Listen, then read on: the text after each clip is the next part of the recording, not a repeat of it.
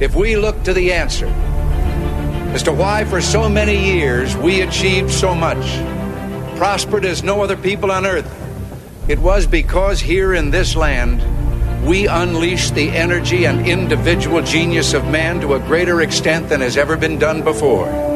Those who say that we're in a time when there are no heroes, they just don't know where to look. The sloping hills of Arlington National Cemetery, with its row upon row of simple white markers bearing crosses or stars of David, they add up to only a tiny fraction of the price that has been paid for our freedom. As for the enemies of freedom, those who are potential adversaries, they will be reminded that peace is the highest aspiration of the American people. We will negotiate for it, sacrifice for it. We will not surrender for it now or ever. We are Americans.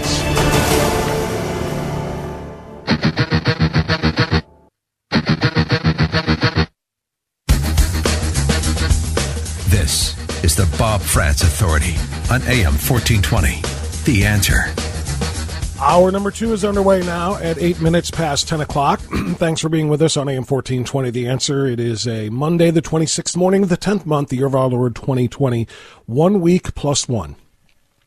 One week plus a day. We will decide, as I said at the beginning of the program, whether or not we remain a free constitutional republic rooted in capitalism or whether or not we embrace socialist tendencies we shred the Constitution and we create the first steps toward a communist regime. That is literally as serious as it is coming up one week from tomorrow. There is nothing that you can say that is going to disprove or discount that. Nothing. It is literally a choice between constitutional Republican freedom or huge government socialism on the way toward capitalism or toward uh, communism. It is just really that simple.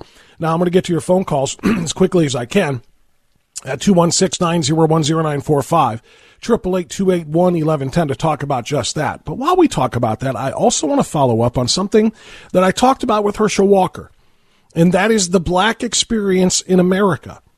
Uh, now, you may know or you may not know, if you depends on how closely you're following the news, but a number of prominent African American males have come out as supporters of President Trump for a variety of reasons, including what Van Jones articulated on CNN uh, in a uh, debate forum or uh, in a forum, if you will, with Jake Tapper and others. Van Jones, who is black, who used to be a czar in the Obama administration, now is a commentator and contributor to CNN, who is as liberal as the day is long saying this about Donald Trump and his work with the black community. Yeah, by liberals every time I, I say this, I'm going to keep saying it. He has done good stuff for the black community, or and, and you know, uh, opportunity zone stuff, black college st- stuff. I work with him on criminal justice stuff. I saw Donald Trump have African American people formerly incarcerated in the White House, embraced them, treated them well. There's a side to Donald Trump that I think he does not get enough credit for. Donald Trump, and I get beat up by liberals every time I, I say this, to keep saying it he has done good stuff for the black community. Or so uh, Van Jones just pointing it out. You know, that black people don't like to hear it. Black, let me rephrase. Black Democrats don't like to hear that President Trump has done well for black people. And in fact, he did more for black Americans in the first two years of his presidency than the first black president, Barack Obama, did in his entire eight years spanning two presidential terms. There's just no question about that. The black experience in America is better today because Donald Trump has been the president than it was prior.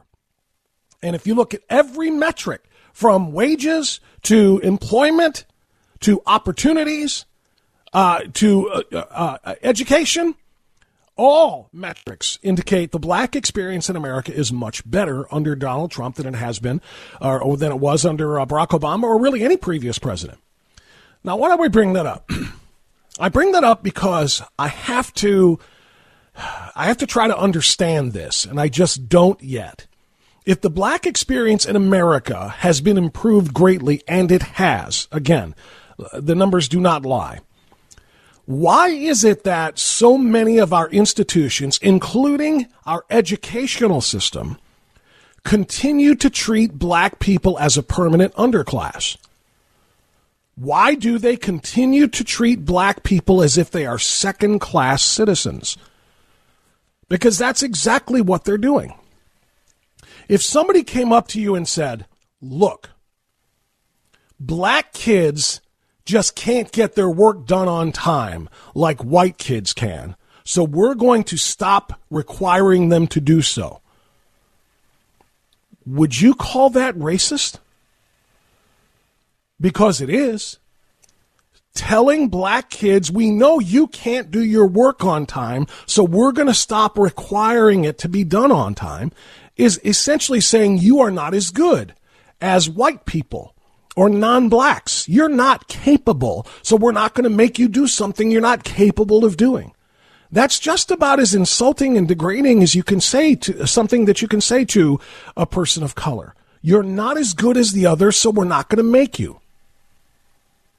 What if somebody came up to you and said, Black kids just don't know how to behave in school as well as other kids do, so we're going to stop holding them accountable for their behavior?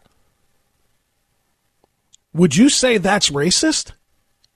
because it is, telling an entire race of kids, we know you don't know how to behave, so therefore your behavior will no longer be counted against you?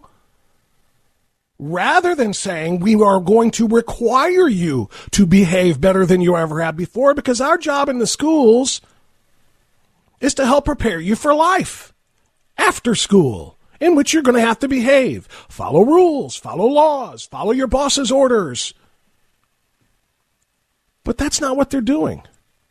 They are declaring that black Americans are a permanent underclass who can't follow the rules the same way that non blacks can. And they think that they are doing blacks a favor.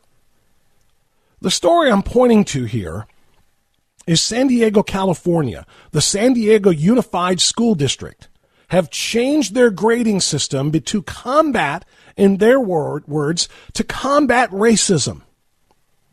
Students will no longer be graded based on a yearly average or how late they turn in their assignments. Why? Because racism.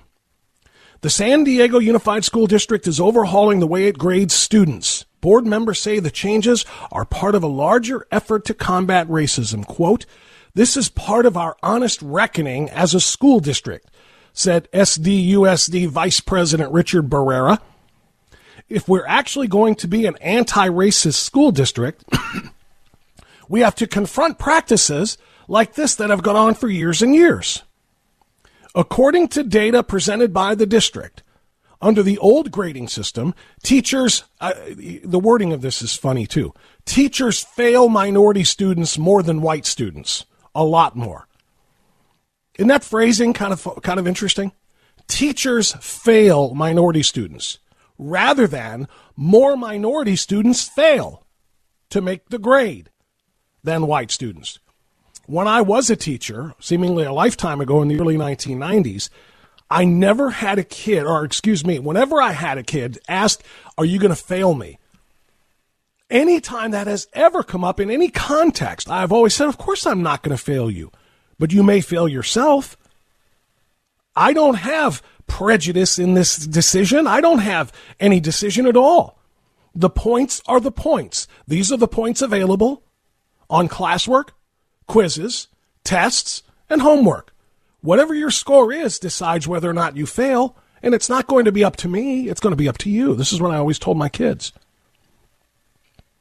During the first semester of last year in the San Diego Unified School District, excuse me, 30% of all D or F grades were given to English learners. One in four, or 25%, of failing marks went to students with disabilities. Broken down by ethnicity, 23% of the D's or F's went to Native Americans, 23% to Hispanics, 20% to black students. By comparison, just 7% of failing marks went to white students. So, in an effort to change that racial imbalance, the school board voted unanimously this week to change its grading system. Academic grades will now focus on mastery of the material, apparently at the teacher's discretion, rather than a yearly average of scores and points earned, which board members say penalizes students who get a slow start or who struggle at points throughout the year. Another big change teachers can no longer consider non material factors when grading. Things like turning work in on time or classroom behavior will now count towards a new student citizenship grade, not their academic grade. I think this reflects reality that students have described to us, and it's a change that's a long time coming, says Barrera. Apparently, non white students have felt discriminated against because they had to turn their work in on time, and they couldn't do so. So, therefore, we're not going to make them do so. Apparently, behaving themselves in classrooms is something that is too difficult for the non white students. So now, in order to make sure that their grades don't suffer from their disruption of classrooms, they won't have their grades disrupted, or excuse me, affected in any way. Student School Board member Zachary Patterson, who is a junior at University City High School in San Diego, says while some classmates express concerns about grade inflation, overall the feedback from his peers is positive. I know students all across the district are really happy with the idea that these other accountability measures are no longer going to be defining their understanding of knowledge. After Patterson expressed uh, concerns at the school board meeting, the board also review, will review potential student disparities stemming from its zero tolerance disciplinary policy on cheating in the coming weeks. Let me say that part again. In the future, students may not be penalized for cheating, as the board will be reviewing potential student disparities based on race. In other words, if minority students cheat more than black or than uh, non non minority students, or black students cheat more than non black students, they're going to erase the penalties for cheating. Because you see, in liberal America, black students are incapable of turning things in on time, behaving themselves in the classroom, and doing their work honestly without cheating. They're incapable. So we're going to change the rules that don't hold them accountable if they do do those things. There is nothing in America more systemically racist than liberal progressive institutions, including educational ones. They literally are telling black kids you are substandard and you are incapable of doing things the way that the white kids do them, so we're going to stop requiring you to do so. As always, the American left proves its fundamental systemic racist attitudes. And yet they project that onto conservatives who want to hold everybody by the same standards. And why? Because the conservative viewpoint, the American viewpoint, is that all kids are the same.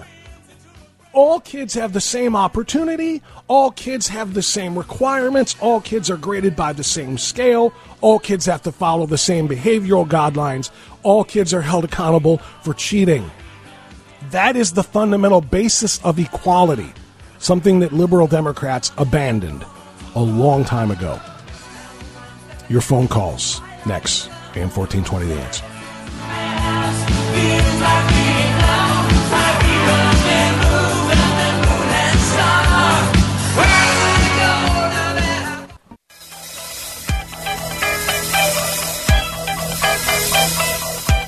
1025 AM 1420 The Answer. Let's go to your phone calls now as promised. 216 901 0945. Navy man Norm in Strongsville. Good morning, Norm. How are you, sir?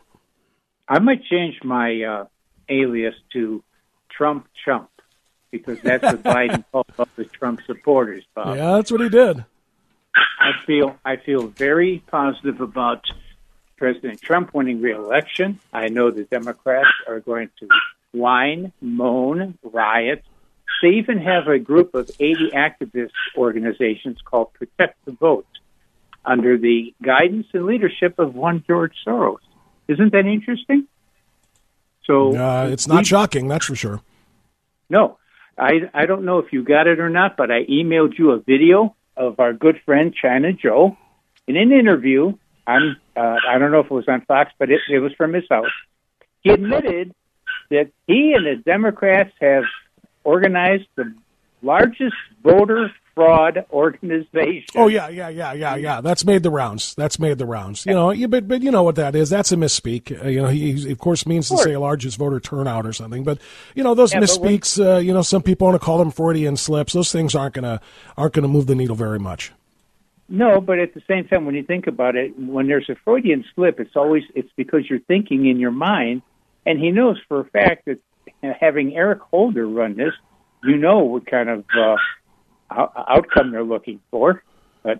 Anyway, if you were to yeah. come down, well, we street, do we do know we do know that voter fraud because of the massive push nationwide. And th- Norm, thanks for the call. I appreciate it. We know that that that their voter fraud is a big big part of their game plan. Now, Joe Biden isn't going to be speaking on that, obviously, and and and because he probably doesn't know that. Usually, that kind of stuff doesn't rise to the top. Usually, that stuff is done, being done with the machinations of the campaign behind the scenes in the various battleground states. And yes, there's no doubt by distributing all of those unsolicited ballots, live ballots, to people, whether they live there or not anymore, whether they live, period, or not anymore, whether they're human or canine or feline. All of that stuff indicates that the, the propensity for fraud, Democrat ballot fraud, is enormous. There is no question about that. But his Freudian slip there isn't going to move the needle very much. We just need to keep our eyes on what's really going on at those local and state levels. Um, let's go to um, Akron. Mike, you're on AM 1420 The Answer. Hi, Mike. Go ahead. Hi, Mike. How are you? Hi, Bob. How are you? Hey, listen, I've been. Uh, I'm good, Mike. Thanks. Years. I've never seen anybody uh, so supported as Trump. Uh, people will crawl over glass to vote for him. I am supremely confident that uh, confident that it's going to be an absolute wipeout uh, for Trump and the Republicans, and I think we're in very, very good shape. And when you go into a local restaurant as a way of thank you to your service, and you have people fighting to pick up your check, which, by the way, we always make sure we tip the waitress the whole amount of the bill. Uh, you know, it, it's it's a good sign. People are supportive of law enforcement, the military. They love their, their Constitution, and uh, I don't think Trump has any problem at all. It's going to be an easy, easy uh, road to victory for him. I love your your positivity. I love that positive attitude. I don't know that I necessarily share it because I don't trust Democrats to not, you know, again, you know, be uh, uh, be a little bit um, mischievous, if you will, in terms of uh, the voter count and everything they're doing in various states to try to allow uh, postmarked, uh, non-postmarked ballots to be counted up to three days after the election, all those kinds of things. But I do. You're one thing you're right about. If you look at the, uh, if you look at the, you know, the enthusiasm level of Trump supporters, you're right about the broken glass. You're right about their attitude. You're right about how serious they are. I just hope, my friend, that there are enough of them to out to counter whatever, you know, whatever chicanery that the Democrats are going to come up with. Yes, sir. My friend, I thank you for the call. Thank you, and thank you for your service as well, Mike. I appreciate that. It's ten thirty. We're going to get more of your phone calls, guest free until eleven o'clock. So keep them, uh, keep them coming. Stay in line if you're in line. If you're not in line, get there at 216-901-0945. Right back. The answer now heard through downtown, through Greater Cleveland on 102.5 FM. 1035, the Bob Frantz Authority on a Monday. Thanks for being with us.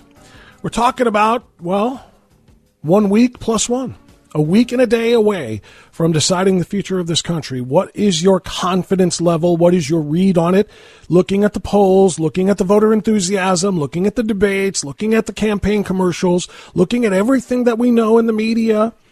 How do you really feel about what's going to happen one week from tomorrow? 216-901-0945 or 888 We'll go to Kenny, who is in LaGrange on AM 1420 The Answer. Kenny, good to hear from you, sir. How are you? Good morning, sir. Thank you for taking my call. Yes, sir. Uh, what's on your mind?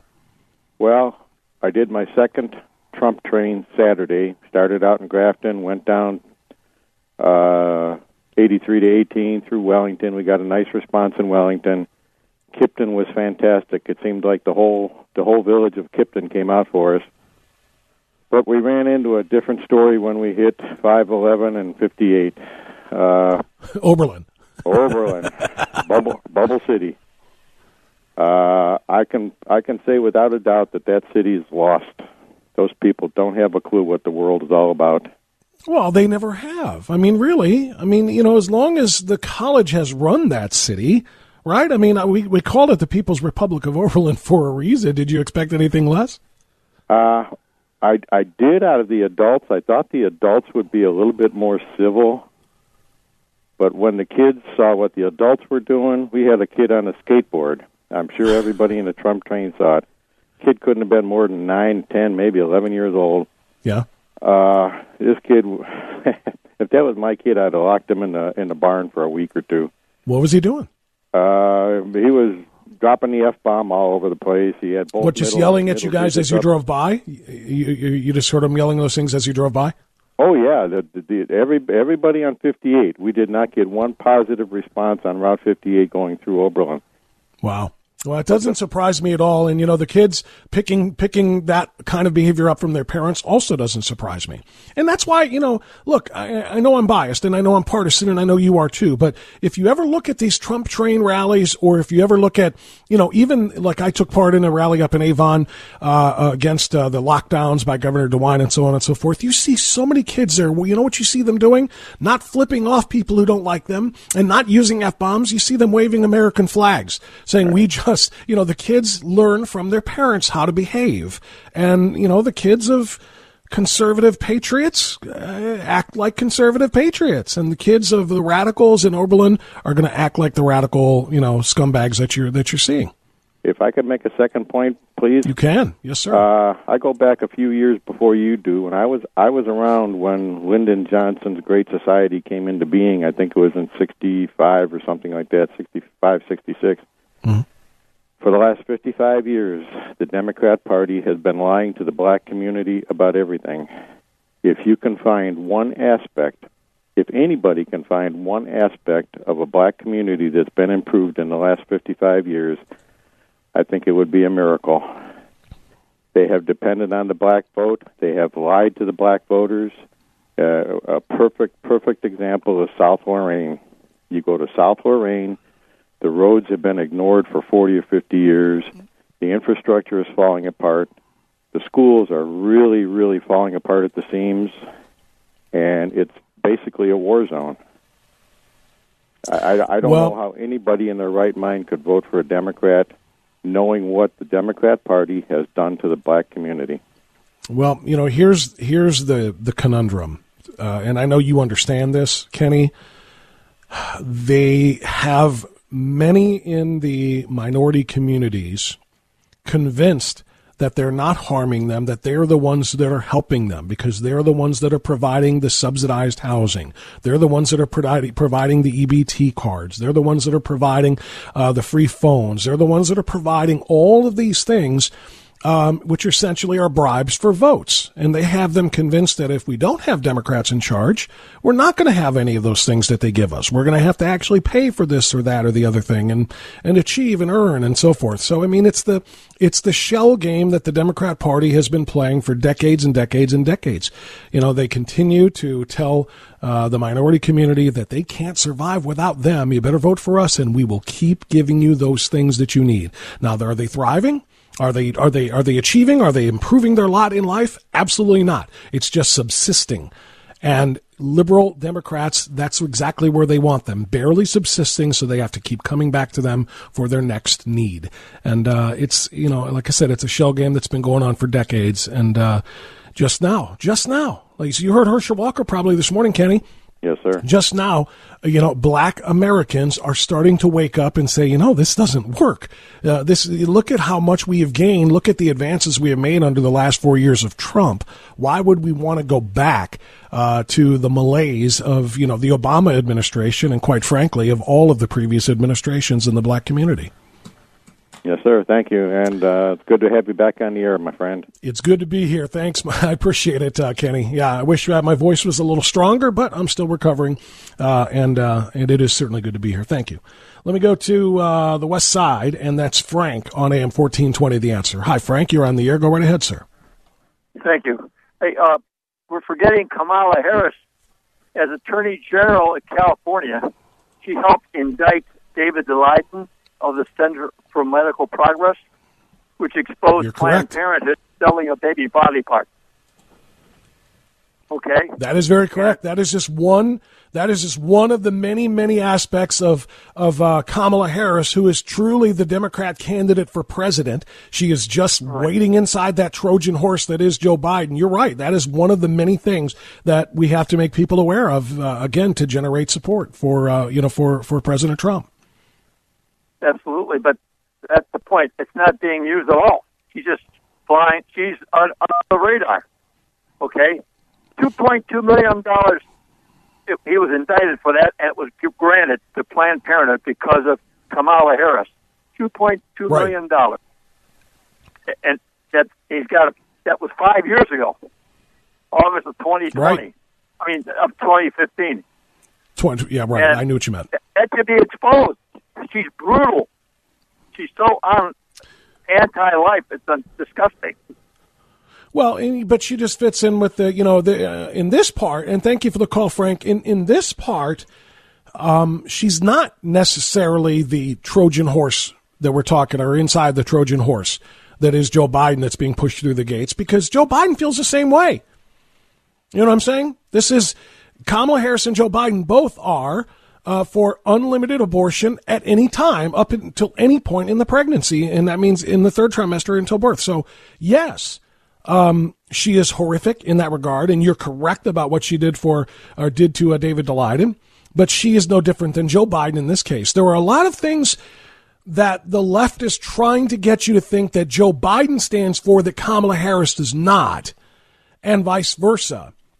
And that's the Trojan horse thing we t- uh, talk about. You know, he's being pushed as the moderate, centrist, and, you know, all around good guy. And, you know, you can trust Joe. He's good old Joe. And then she, of course, with her radicalism is just waiting, just waiting for them to kick him to the curb. Maybe she'll actually do the kicking. And then she takes over with her radicalism. Uh, but some of the things, there isn't any different between them, and abortion is one of them. They both are in the same boat. By the way, I'm glad you brought up Kamala Harris because I'll ha- I have to comment on this. You probably have seen it already. It's gone viral. Kamala Harris doing an inter- interview with uh, Norah O'Donnell on CBS was asked a question about whether or not she's a socialist or a progressive. And this is almost as bad. In fact, it might be worse than the infamous Hillary Clinton cackle.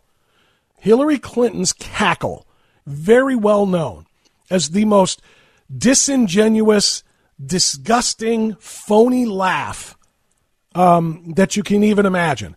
Kamala Harris's is worse because of the timing, because of the way that she uses. Ben Shapiro, I heard him this morning on Fox, calling this her Joker laugh. It's so obvious when she uses this. It's when she knows she's in trouble. When she has a question that she doesn't want to answer, she breaks out into this bizarre, high pitched Joker style laugh as if to say, Oh, you're so crazy. Why are you asking something like that? Li- just listen to her. It's crazy. What I will do, and I promise you this, and this is what Joe wants me to do, this was part of our deal. I will always share with him my lived experience as it relates to any issue that we confront. And I promised Joe that I will give him that perspective and always be honest with him. And is that a socialist or progressive perspective? no. no, it is the perspective of, of what, what, what, what was what was comedic about the question of does your perspective that you are going to give Joe come from the socialist or progressive um, uh, perspective? In in what way was that funny? What cued the? and and it's not done, by the way. Keep listening. a woman who grew up a, a, a black child in America How did you grow up a black child in America when you're not black? You're half Jamaican and half Indian. In what way are you a black child in America? who was also a prosecutor who also has a mother who arrived here at the age of 19 from India who also, you know, likes hip hop. like, what do you want to know? you asked me if I was a socialist. In what way is that comedic? She has been rated by nonpartisan organizations as the most liberal member of the United States Senate. And the United States Senate contains a member who actually calls himself proudly a socialist. It doesn't get more left than socialist. And Kamala Harris is left of that. And so she's asked about being leftist, and her, hand, her answer, because she cannot dispute her socialist tendencies and voting record, since she can't do it, she perspective and always be honest with him. And is that a socialist or progressive perspective? no. no, it is the perspective of, of a woman who grew up a, a, a black child in America. Do you hear that in her voice, too, by the way, when she cannot answer a question with a straight answer with the truth? She keeps that subtext of laughter behind her words. She's just like suppressing her laughter as she talks about being a black child in America, just waiting to get to the end of the sentence so she, so she can cackle some more. I'm telling you, I thought that Hillary Clinton was the most unlikable female on a ticket in American history. And Kamala Harris said, Hold my beer. Who was also a prosecutor who also has a mother who She's holding back the laughter while she says prosecutor. arrived here at the age of 19 from India, who also, you know, likes hip hop. what do you want to know? well, we want to know why is why you are so blatantly anti-American, why you are so unconstitutional, why you are further left than an avowed American socialist, and why it is that you think it's funny anytime somebody actually asks you a difficult question. Why you think that the only thing you Ben Shapiro again uh, on Fox this morning called it a tell. She's got the most obvious tell. You know she is lying or she is covering something up whenever she bursts into her Kamala cackle. And that's what we'll call it the Kamala cackle. When she bursts out laughing in an interview, that's the tell. You know, tell is a poker term if you're at the table and you do an unconscious gesture, a facial rec- or a facial uh, twitch or uh, uh, something with your hands or whatever, it kind of reveals what your hand looks like and it helps people decide to bet against you. Her tell is that cackle. The Kamala cackle is her tell. Whenever she breaks into it, you know she has no answer for the question and is going to try to deflect away from it. With her. oh my gosh, I like hip hop. I asked you if you were a progressive. Oh, but I like hip hop. Isn't that great? I like hip hop. Also, you know, likes hip hop. what do you want to know? Yeah, I mean, uh, you know what? What hip hop fan could be a socialist? I mean, oh, somebody just poke out my eardrums right now. We'll be right back.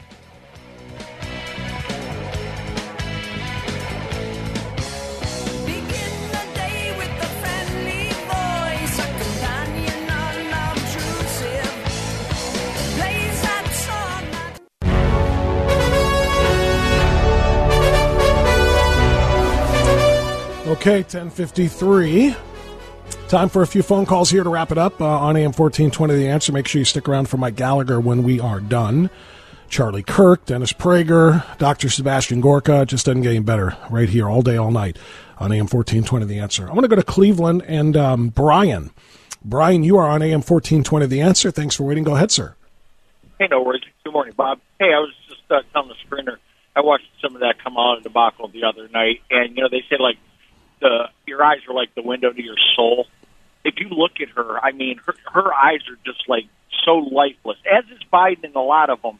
But I mean, there's like nothing there when you watch them talk. It's just like nothing, nothing at all. You can't even like depict like their their pupils from the color of their eyes. It's nothing, just soulless.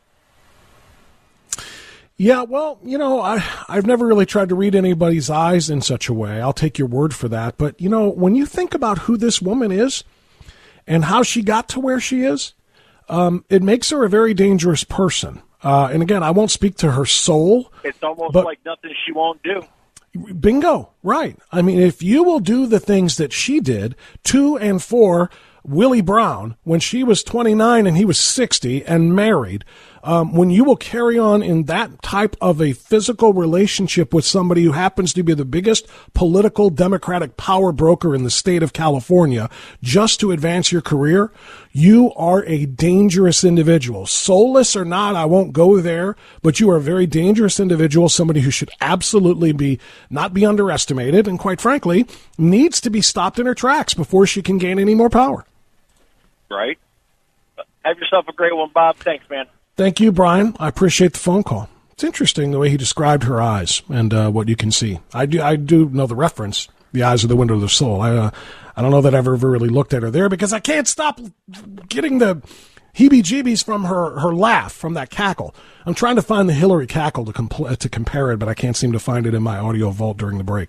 But um, we'll save both of those. Let's go to uh, Diane in West Park. Hi, Diane. Go ahead. Good morning, Bob. You do a great impersonation of that laugh. Oh my gosh, I couldn't tell if I was listening to her or you. I'm sorry for that. Goodness, I hope it. I hope it becomes a part of the best of Bob Frantz. Should we ever lose you for a day or two again? I wouldn't um, want to subject people to that, Diane, but I appreciate the compliment.